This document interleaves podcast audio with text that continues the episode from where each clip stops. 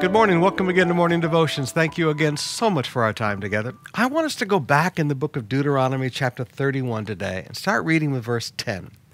Then the Lord commanded them, at the end of every seven years, in the year of canceling debts during the Feast of Tabernacle, when all of Israel comes to appear before the Lord your God at the place he will choose, you shall read this law before them in their hearing. He says, Stand up and read the Bible.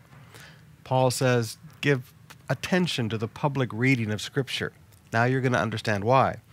Assemble the people, men, women, and children, and the aliens living in your towns, so they can listen and learn to fear the Lord your God, learn to respect the Lord your God, and follow carefully all the words of this law.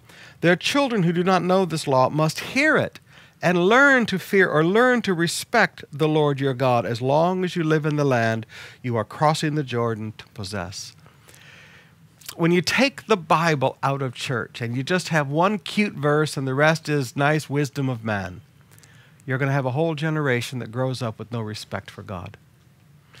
The purpose of reading the Scripture is so that every generation learns to respect God, learns to fear, and don't get stumbled by that word, it just means respect, learns to respect God.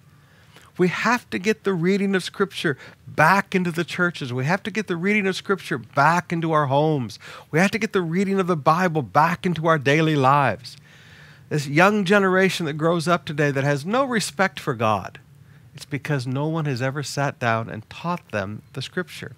You learn to respect God by learning the Scripture.